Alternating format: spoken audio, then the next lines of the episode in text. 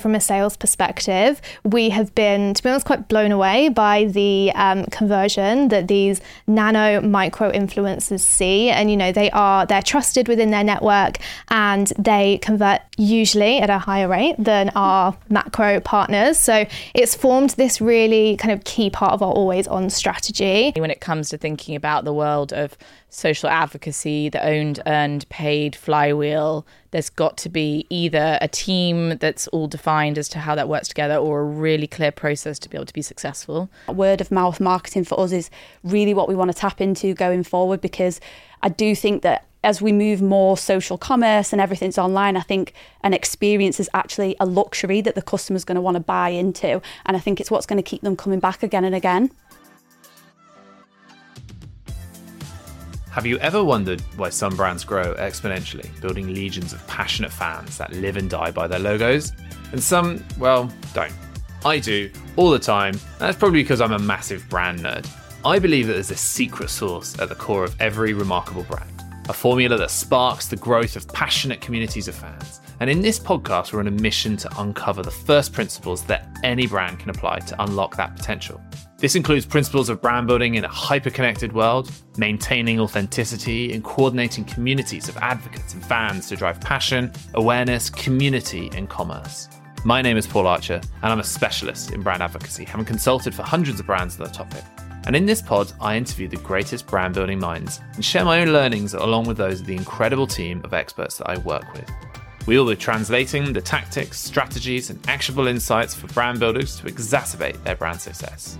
It's time to build brand advocacy.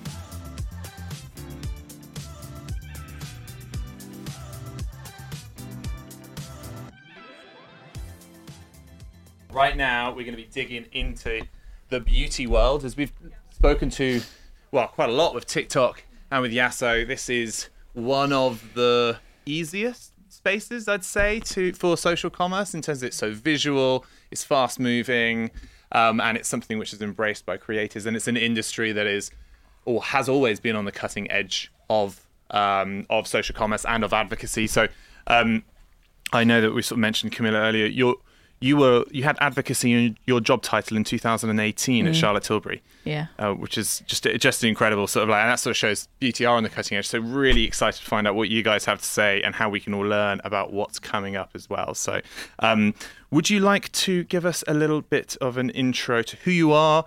Uh, where you work, um, and um, yeah, that would be great. Hannah, do you want to kick us off? Sure.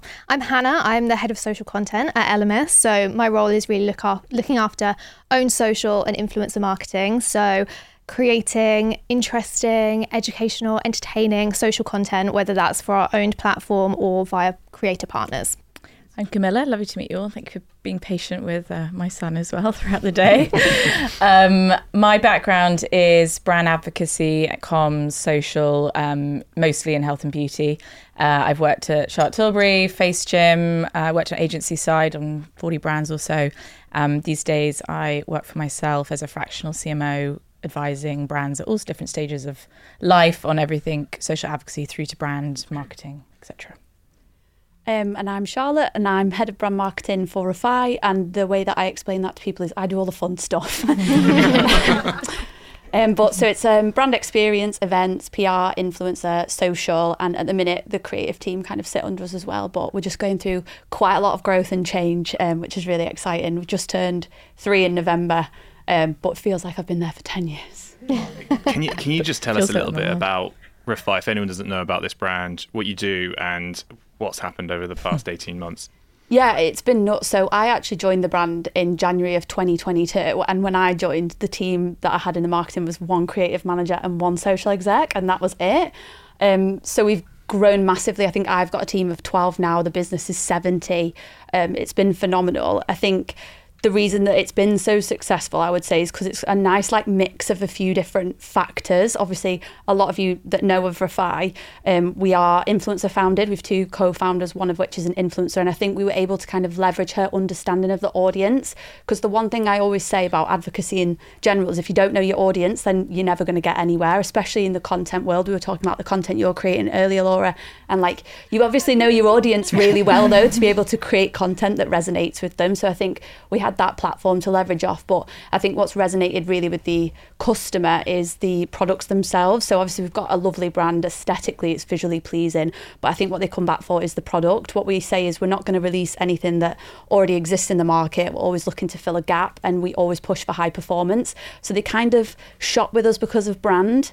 I like to kind of say it's almost like Tinder. So the Tinder bio, like the brand is why you're swiping right, and then the reason you're going on the second date is because the product is just so strong. And I think it's that mix that's really taken us from zero to 100 real quick. It feels like you've been everywhere, especially like last year. And every time I kind of go on LinkedIn, someone's done another kind of appreciation post to the brand. Mm. I mean, what do you think the secret sauce is that you guys have done? And I suppose the activations that you guys mm. did last year as well. Like, how does that convert these brand experiences to advocacy? Yeah, I I'm such an analog girly in this digital world, which I know might shock a lot of you. Like, I think these live streams and TikTok is kind of the future of commerce, but I think the future of brands is in experience. And I don't think that needs to just be online. I think offline is just as important. I really think that a brand is all about the feeling that we give the customer. And like, I think it's really hard to walk away from a TikTok piece of content with a really strong feeling. I think it's that um, infinity loop. It's only after you buy the product that you want to advocate. Whereas if you come in and you're getting a full brand experience and an authentic kind of real life moment with that brand, I think you're more likely to go and tell your friend. I think as well on Brogan's slides, um, speaking, it was recommendations from your friends and family. They're still the top forms of marketing. And I think that word of mouth marketing for us is really what we want to tap into going forward because I do think that as we move more social commerce and everything's online, I think an experience is actually a luxury that the customer's going to want to buy into. And I think it's what's going to keep them coming back again and again. How like how do you actually tactically drive that leaning leaning into it? It's all well and good having mm-hmm. a cool brand and a product that people like. Yeah. That that those are sort of the baseline things that probably a lot of people in the room may not have control over. Mm. But what are the levers that you can pull that can make that just something you can really make effective? I mean, I think it's all well and good having a really lovely aesthetic brand, but that is very shallow to be completely transparent. So I think you've got to add depth. And I think that you can do that without being able to have these massive experiences. When I say customer experience, it doesn't need to just be like a huge event. For example, we did a wine bar in Manchester and all we did was put up logos and have some lip glosses. It was just a partner brand that we all go and drink at in Manchester. And we literally like, let's get together and do something fun. Um, but I think experiences across the board, like you can all the way down to how the customer care team are answering emails. I think there's so many levers that you can pull both digital and in real life that are going to really elevate the customer experience. I suppose even in the relevance of like doing these live commerce moments and TikTok shop, it's how are you responding to that mm. customer's comment and how are you giving them that authentic brand engagement as well digitally. I think there's loads really. The opportunities are endless and I think like some give it a go. I think just try it and see what sticks for your audience. Camilla, I mean, mm. you've, also, you've, you've got experience across a, a, wide range of brands, and and you know we've talked a lot about digital um, and social commerce from an online perspective. And Charlotte was referring to that experience, that offline piece. Like how are you seeing brick and mortars working working within the beauty space to drive advocacy? I mean, I think the the most important thing right now is the concept of ROBO, which, or I sort of say ROBO, it's probably got another acronym, but just research online and buy offline is quite a big momentum in beauty. And that return, I hate to say return to stores post COVID, since it was so long ago, but there is still that huge impact. Um, people are using online, as we all know, as a search engine. I mean, TikTok has taken over Google in a lot of the audience categories as a search function. People are starting their journeys there, they're being inspired. They're also ending their journeys there and shopping, or vice versa. It's that infinity loop that you mm-hmm. talked about. Um, the role of in store is always going to be important. I can't see that going anywhere in beauty. You can't get that touch, feel, smell that you can quite get online. That being said, like what we were talking with live shopping earlier, and sort of saying, can you help swatch that? Tell me what it sounds like. Tell me what it smells like. You can start to get that experience across. And brands, as we all know, are investing a ton of money into trying to solve for some of those friction points, whether it's shopping your uh, complexion products online and trying to use AI to figure out the right complexion product for you, um, or fragrance brands now testing a sampling mechanic where you buy online, you get it at home, and you can then redeem that cost against the full price once you choose from a selection box of what you like. So, I guess in short, I don't see the in store piece disappearing. It's just how do you integrate it and how do you have social commerce integrated into the store experience? I mean, I bought something on H&M this week and it was cheaper to get it dropped off at the local H&M than get it to my door. I went in there. They have the drop boxes. I don't know if you've seen them where you like log in and the box p- pops open. And then I did uh, so much more damage shopping there whilst trying to find the boxes in the stores. If there's anyone from H&M here. Um, so uh, that's just one example of just how I see um, bringing digital into store and vice versa, pushing it back into the online experience. I wanted to um, touch on affiliate marketing, Hannah, and I think um, again in terms of some of the things that were coming through in terms of what people wanted to learn about today was was this area. Um, I suppose with with Elemis, um, how do you view the role of social affiliates in driving sales and brand advocacy? Yeah, so it's something that's become really key to to our brand marketing um, over the past past year, I would say. Um, we launched our Elemis Skinsiders program last year, and that was really born from a desire to really wanted to mobilise our passionate social advocates who they're there. They've, you know, our brand has been around for over 30 years, so there's a lot of brand love. Um, and we wanted to find those people who were on their 10th pot of Pro Collagen Cleansing Balm and were. Which is like, amazing, by the way. exactly. and they were, you know, at Christmas. they were, you know, sharing with their network that they just used like the last scoop and they were really sad about it. And so we wanted to find those people. Scoop, the best bit. The first scoop is the best bit. The last scoop is the worst. Yeah. So you know. Um, so we, we wanted to find them and then we wanted to really mobilize them into creating into into a community that would be creating content for us um, in line with what they wanted to say about the brand.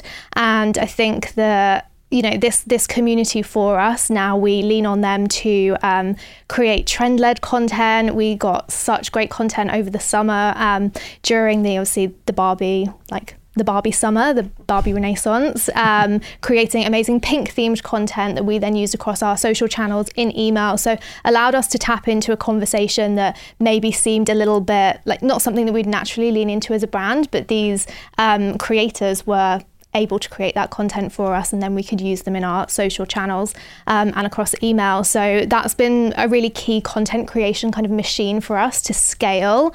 Um, and then also from a sales perspective, we have been, to be honest, quite blown away by the um, conversion that these nano micro influencers see. And, you know, they are, they're trusted within their network and they convert usually at a higher rate than our macro partners. So it's formed this really kind of key part of our always on strategy. And now we're looking to kind of um, take that community like outside of the kind of the digital space, bring them into eventing. They're also kind of a bit of a go-to community for like our product development team when they want to see insights and that kind of thing. So it's really being able to have this um, deeper relationship with a big community. I think we've got about 3,000 people within our Skinsiders community now, and also have that kind of one on one almost conversation with them. Um, so, because when it comes down to it with creators um, it is it is all about relationships and relationship building and you don't have time necessarily to send emails to all of those people so um, this Skinsiders um, program has allowed us to kind of scale that um, nano and micro influencer engagement which has been really great Charlotte, just kind of going off a bit, obviously bringing that community piece in, mm. that was obviously a key focus with some of those activations that you were doing. What, which ones really stand out to you from last year? Because um, it's not just as simple as obviously doing something in a wine bar. Mm. There's obviously a lot more to it, but I just for mm. anyone that hasn't heard of any of these activations, I just thought it might be nice to yeah. share some of those. Well, we did three last year that spring to mind. So one was the studio, which was actually a um, wellness space with a coffee kiosk at the bottom. Um, and we ticketed Pilates and yoga classes there. More because we just wanted to meet our community. We actually have a premium offering on the REFY website um, as well. So we opened up the tickets to the premium customers in the UK before anyone else to just give them the opportunity to come and have a little bit of the REFY lifestyle before anyone else. Um, and then the coffee kiosk was open to everybody, and anyone who came in could get a free iced coffee or iced vanilla matcha and a free mini lip gloss. Um, and uh, the council actually got really annoyed with us in Soho because we actually didn't think the queues would be as big, but they were like three and a half hours just to get a coffee and a matcha.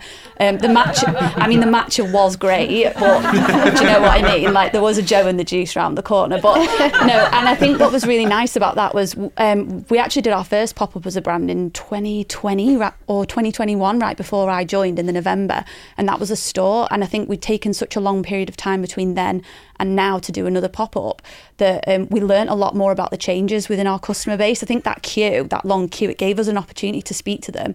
But I think what was really nice was a lot of the customers in the queue had seen some of the staff on social as well. So it got them to interact with staff in that way. So I, really enjoyed that from a community building aspect. And we learned a lot more about our customer and how we'd evolved as a brand from their feedback. So it was really nice to get that in real life. And that's another reason we want to keep the kind of in real life experiences going because it gives the customer an opportunity to come and give that genuine feedback. Because some of it was like bad feedback as well that we've taken to like product development and different bits and pieces. And we're using that to kind of steer where we're going. Um, we did the wine bar in Manchester as well. And I actually think the best part about that was the biggest result was we got so many LinkedIn posts like so many LinkedIn posts because all the girlies that go Man Met or Manchester Uni and do fashion marketing and all those graduate degrees just came and they just told us about how much they love what we were doing from a marketing point of view. And again, we got feedback about kind of our branding, our messaging, what we were saying and how we were talking to them. And we could take that away. So that was really good. And we did a coffee shop up north in Manchester as well um, where all the girlies came out again. That was after the Chanel show, so it was quite a busy weekend there in Manchester, and got a couple of nice people down. But yeah, if I think for me the nicest part about that is that kind of customer engagement, and then as you were saying, it's those taking those brand advocates and trying to find a way to channel them into your marketing, whether you just use it as a feedback loop like we are at the moment, or you put them on an affiliate program and take it that one step further. I think it's just really nice to kind of do that. And I've seen a lot of people doing that actually after we did it, but I don't know whether just mm-hmm. because I've seen that we did it, I've seen it more. like I've never seen so many pop ups at 19 Greek Street in Soho, but if you're going to do one, it's really good. I recommend it. Really great hosts. How are you processing all this feedback? Because you both both men- mentioned feedback. Is this just something that your team are just encouraged to scribble down on a note and then email over to someone? Have you like processized it? Do you have a, a kind of a, a, Slack channel? I mean, this is becoming really tactical, yeah. but I'd love to know like how you how you guys go about it. We don't have anything like that at the moment, but we are going to develop it off the basis of these like real life experiences because it is so valuable to us. Because we're a beauty brand as well, we do have a testing community and a focus group community, but they're very northern based because we're based in Manchester. Um, so we are trying to figure out a way to almost bring them together so we can kind of get that data into one place and really present a feedback loop. But I do think what works really well if you don't have the opportunity to meet anyone in real life is just engaging with them on social but what works really well for us is the q&a box on stories it's like so mm. simple but you can just ask a question and they immediately can answer that question and we can then send the feedback and down the line we can show them something we've developed based on a question that they've answered so there's so many ways that you can do it but we kind of want to merge it all into one place and within that maybe even bring in an affiliate platform as well mm. just because they are such lovers of the brand like this word of mouth friends and family thing i think people focus on the big influencers and the relevant influencers as these mega girls. And I think what you're missing out is the actual true stan of the brand that you really could be working with. And they love to be a part of it as well. So why not bring them in a bit more? I've got some ideas on affiliate platforms as well, but yeah. we'll, we'll, chat later. I thought you might. um, and, and, Hannah, I mean, how, how large is Elemis as an organisation now? Um, global organisation. We've got offices in New York, China, APAC, um, and then of course in London as well. And we have a Bristol office as well. So there's there's lots of us, lots of us in, in the team. So in terms of our um, feedback into product development from social and influencers, we use our community management software, Emplifi, which and we have a tagging system, and then literally just you know a meeting every month with our NPD team to ensure that we're making sure all of that is kind of flowing through, literally going through the insights and, and sharing it with them. That's amazing. I wanted to, to, to go back to you, Camilla, and talk about the that kind of history as you've seen it, yeah. being into advocacy since it was a thing, before it was a thing, actually, uh, and we could never have sold out a room full of people to discuss advocacy um, even two years ago, let alone sort of five years ago. Like, what do you think has changed in the in, in the world in that time?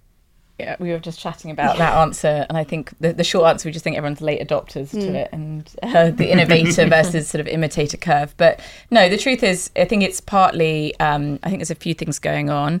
The first is for a long time it was very hard to attribute and to add commercial success to the world of uh, social word of mouth in general, let alone social selling.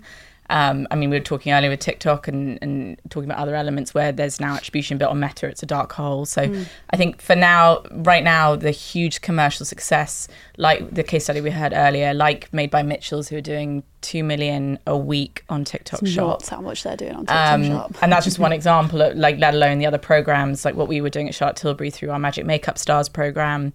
Um, I think the the world un, un, linking brand objectives with with commercial has to be the number one priority. I'm sure there's probably no one in this room that doesn't have a CEO breathing down your neck of how you can suddenly uh, you know drive the bottom line. So I think that's the the biggest piece.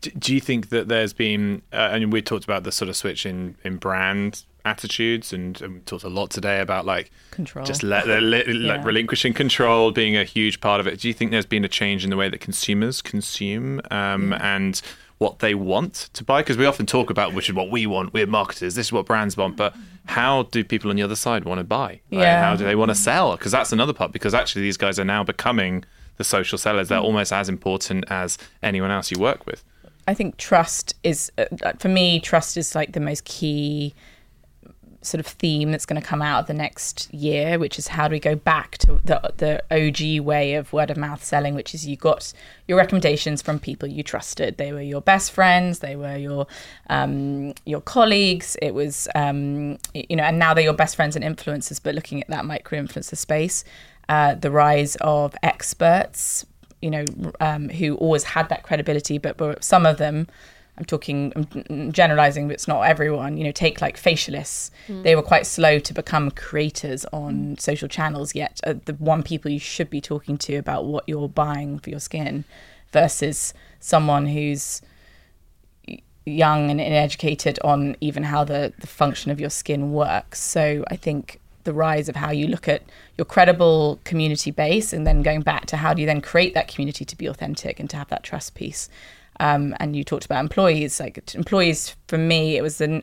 In fact, I looked back earlier on my interview task to get the job at Charlotte Tilbury, and the, sort of one of the first things I had on the first slide about how to help them drive growth was their own makeup artists. Like, how has it taken this long for us all to be thinking about using mm. our number one advocates?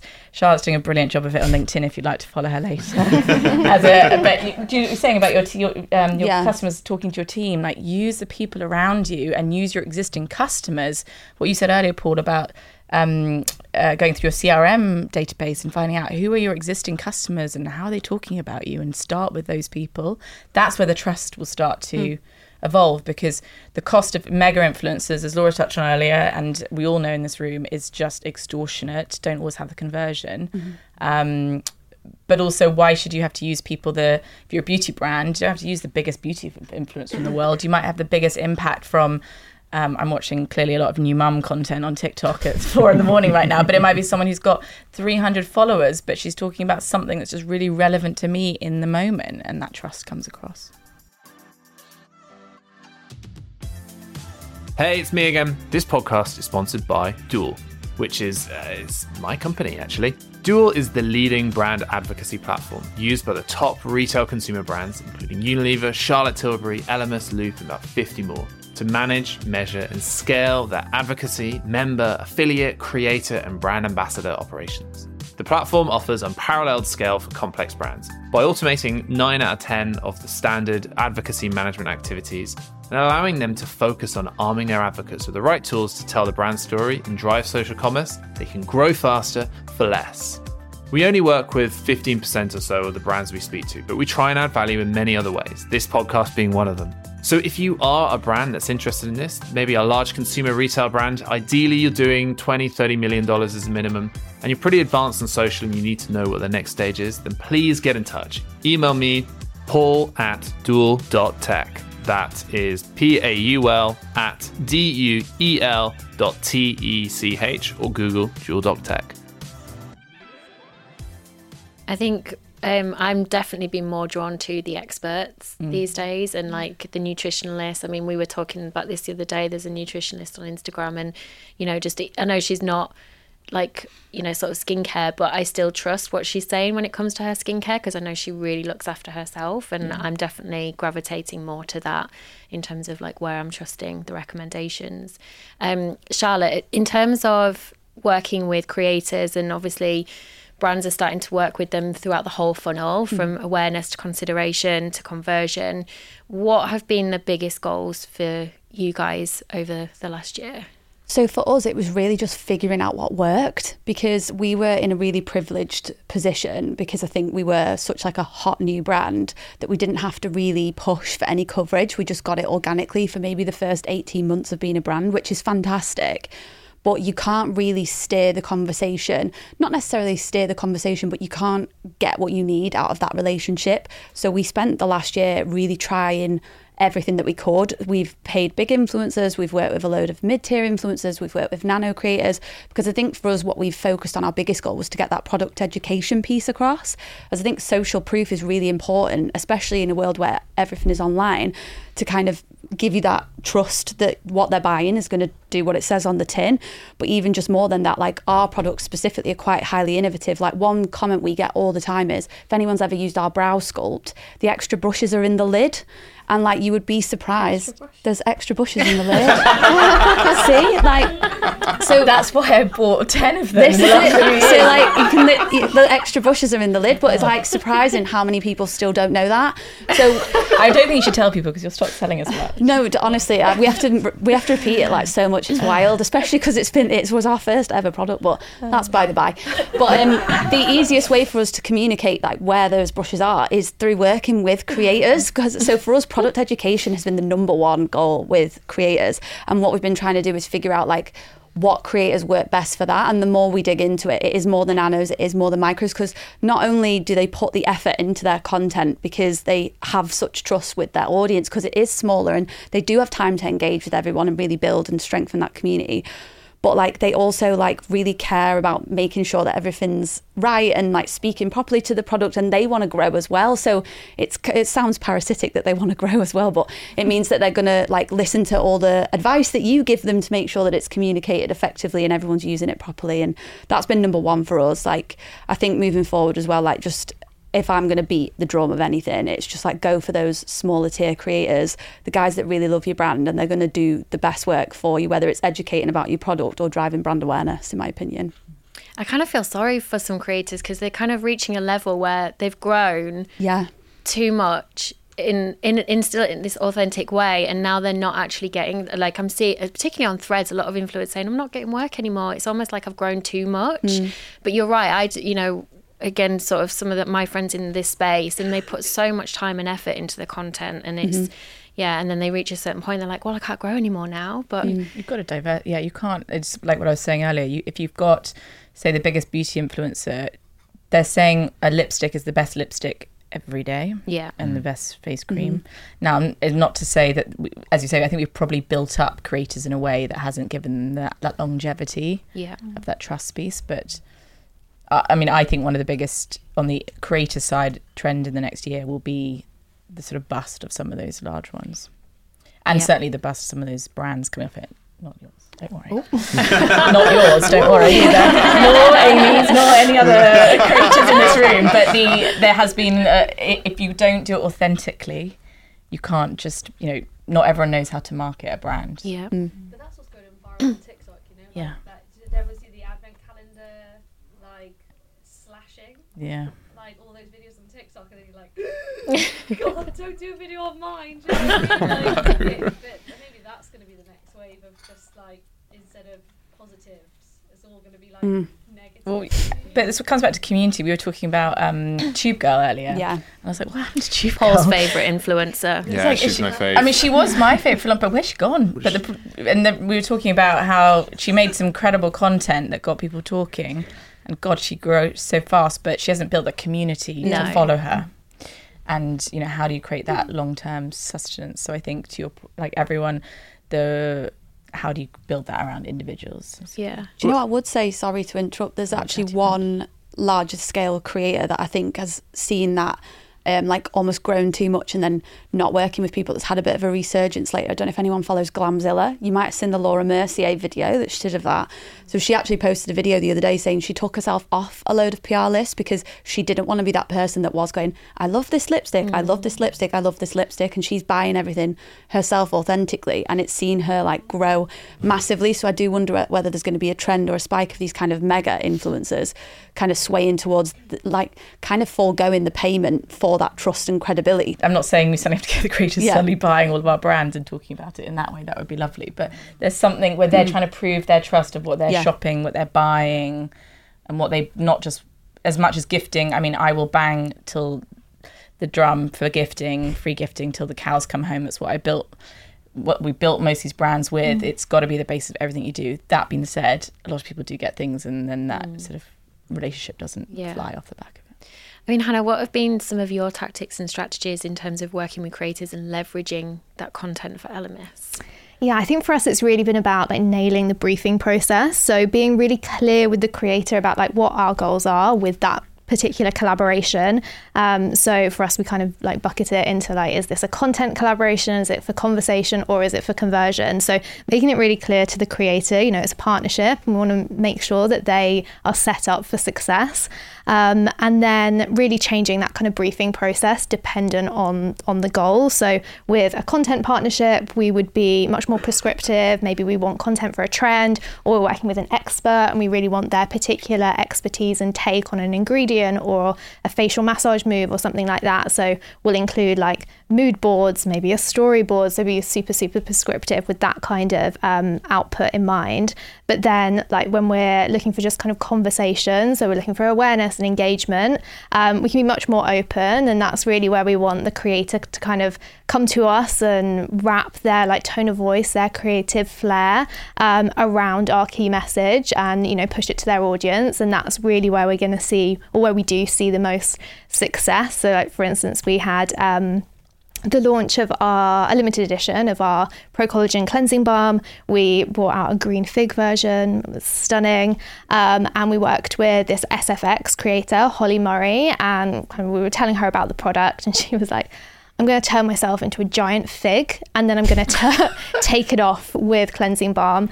And she did. And it got like 1.8 million views across Instagram and TikTok because it was weird, it was wonderful, it fit seamlessly with her content while showing like our product efficacy. So that kind of thing where we can give the creator that freedom to mm. To wrap our message in a way that's going to work really well for them. That's like that's our ideal kind of scenario. But then if we do have a very specific like creative execution kind of in mind with a creator we make sure that we're personalizing that brief. So making sure we're pulling out like three to five pieces of content that our product would have fit seamlessly in that's already on their page. And if you can't find that content easily then they're probably not the right fit for that um, that particular campaign. And then when it comes to conversion briefs where we you know really pushing sales. So this is always the you know the collaborations that like our internal teams are most interested in.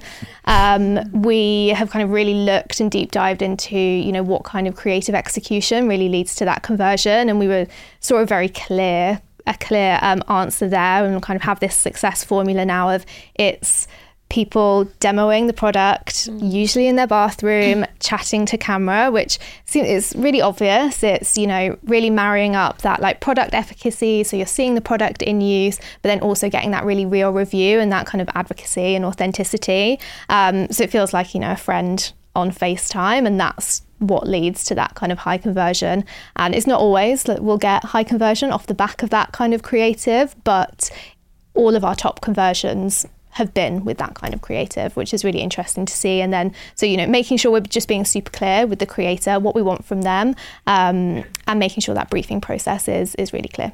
It, it seems that it's the two worlds where you've got the brand marketing piece and the PR world, and then you've got performance coming in with the affiliate world.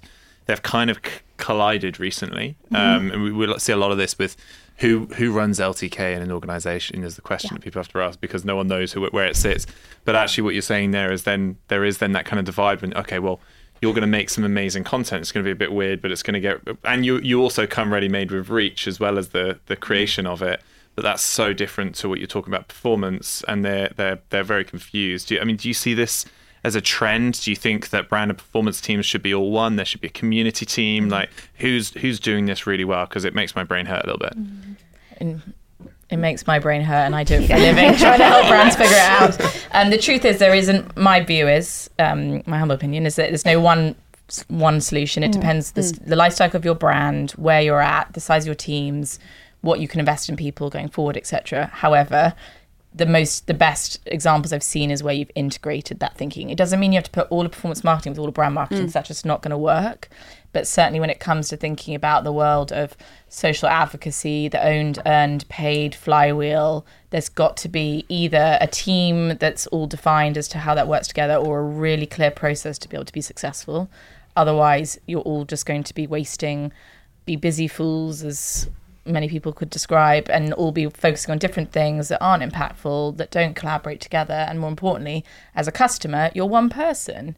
And you're seeing the ad, you're seeing the brand's page, you're seeing the founder's page, you're seeing the creator. It's got to feel integrated into what you're working on. If it's if one's running a campaign on one topic and one's running something on something else, as one example, you're just going to have real inauthenticity with your connection there. Amazing, great response. Should we go to Mum's iPad for a few final questions? I feel like Yasso, I've been asking a lot of questions on here. There's a lot about China. I don't know if that's just a coincidence. Um, Hannah, did any of the China talk ring true to what you are doing in the UK? I think that we have some very interesting things to explore this year in terms of the live shopping, live streaming. Um, for us as a brand, we were born on QVC pretty much. That's still actually a huge part of our business. Um, we see incredible sales and actually an incredibly well engaged, well educated community come through from our TV shopping arm. Um, so for us, we would love to be able to translate that into a UK Tik- TikTok Live, whatever that is, bringing that expertise and the expert voices. Um, so that, yeah, that's something that we're kind of looking into for this year. And Charlotte, do you see an online sales spike during your offline executions? And if so, to what scale? Do you know what? It really depends on whether we're selling product or not at the um, events. So when we did the um, the studio, for example, we were selling product at the same time, so we didn't necessarily see it. I suppose from London itself, but we did see a lot more traffic to the website when we did it. Um, and then if we're not selling product, we actually do see a spike. We see a lot of a spike from that particular place as well, where the people that are at the event are like often like going, oh, well, I'm here and I love this lip gloss. I might try something else. So we do try and make it quite seamless that they can easily access like the website or there's a QR code or something. Um, but we keep it aspirational, so it's not just QR codes everywhere, so that the customer can easily kind of go online and browse as well, because we don't want to take that shopping experience away from them where there's nothing available for them to touch, feel, or try. So You're going to get the loyalty as well from those moments. Like I think Yeah. in those, it's there's a lot of obsession. I think with trying to see immediate impact from one moment, and in many times there will be that one moment. But the long term loyalty you generate from moments like that, whether it's an influencer initiative, a community, um, whatever Yeah. it might be. Them coming back to you time and time again will give you that commercial success, mm. success because you'll get the repeats. Mm. And I think as well, it depends on like the KPIs for that event. Like, I don't think any of the ones that we've done, we've actually had an objective to increase sales or sell. It's always been about engaging then and there with the customer, usually social reach, impressions through press. Like, it's never about the hard sell for us when we do those events. For us, it's really about that experience. And I think because it isn't about the hard sell, the customer kind of likes us more. Mm. So it really does depend. But yeah. Um, Camilla, this might be a good one for you. Um, great question. If you are a smaller brand, would you recommend focusing on community building or influencer marketing to help scale? Can I, have they written either or? Like it- Build community building or influencer marketing. So I'm not going to show up whoever wrote that. This is an, it is um but I, they're one and the same to me. Like I think the I guess it's semantics of how you describe it, but your community is made up of people who are different types of people, but focusing on building community. I think if you're a small brand and you're starting off um you don't want to do too many things and spread yourself too thin, but you do need to test and learn. So I would run a number of initiatives that target different groups within that community, from your employees to your custom existing customers to micro influencers to mid-tier gifting programs whatever it might be and start testing those uh, initiatives learning very quickly Um, because I think we're all looking for like what is that um, silver bullet to be able to answer all our problems. The reality is it doesn't exist that works for everyone. What you know you could try and do what Refy are doing, or try and do what Charlotte Tilbury are doing, or Rare, or or Elemis or Mallows, and it won't necessarily just work. For you. You've got to find your way of doing it. So I would just start testing. Um, I think there's a lot of pressure to spend a lot of money. I don't think you have to. I think you can test it with.